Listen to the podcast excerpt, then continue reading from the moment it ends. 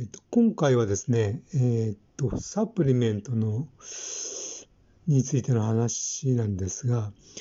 まあ、日常的に、まあ、以前からあの、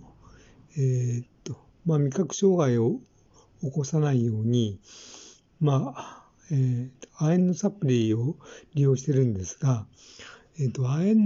の, のサプリを利用するとあの銅の吸収率があの悪くなるということで、まあ、今回、えー、と銅のサプリを買ったんですけども、その銅のサプリの何て言いますかね、あの、まあ、注意書きみたいなことで、まあ、その銅のサプリをえー、利用している場合はあの亜鉛とですね、それから鉄のサプリもなんか併用した方がいいみたいなことを書いてあったもんですから、今回はあの鉄のあのサプリってどれがいいのかなっていろいろちょっとあの調べてみたところ、まあ、あの鉄のサプリっていうのは、まあ、よん種類あって、あのヘム鉄と非ヘム鉄とフェリチンあのフェリフェリチン鉄とキーレート、キーレート鉄っていうのが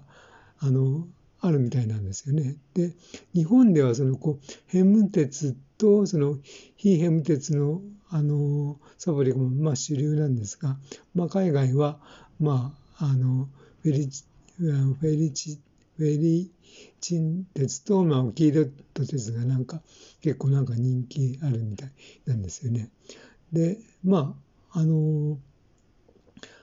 どう違うかっていうと、まあ、ヘム鉄はあの動物性の食品に含まれているあの鉄で、まあ、吸収率が高く、非ヘム鉄っていうのはあの植物性の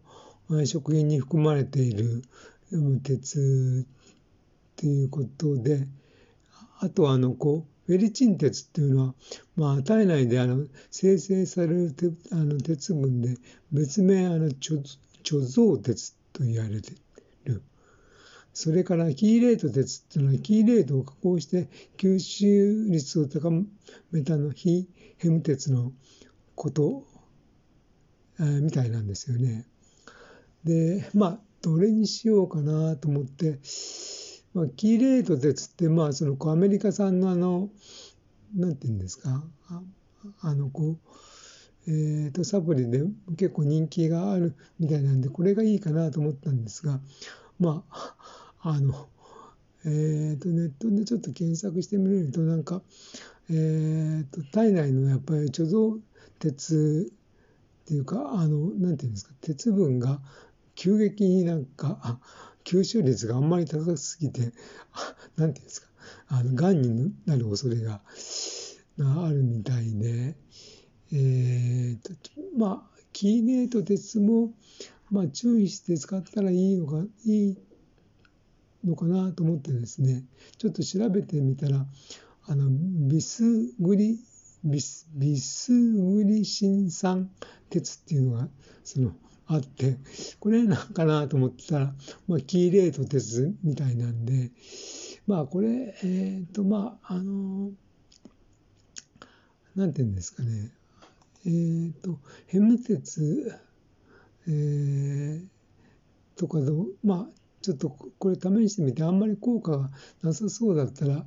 えー、とこっちにしようかなと思って、えー、まあいいって考えててですね、まあえー、と、まあ、あんまりこうサプリあヘム鉄とか非ヘム鉄のサプリであんまり効果が実感でき、えー、ないようだったら、フェリチン鉄かキーレート鉄のこうサプリを試してみようと思ってるんですが、まあちょっとネットで検索すると、キーレート鉄よりもあのフェリ、フェリチン鉄のサプリの方がちょっとなんか人気があるみたいで、これをちょっとあの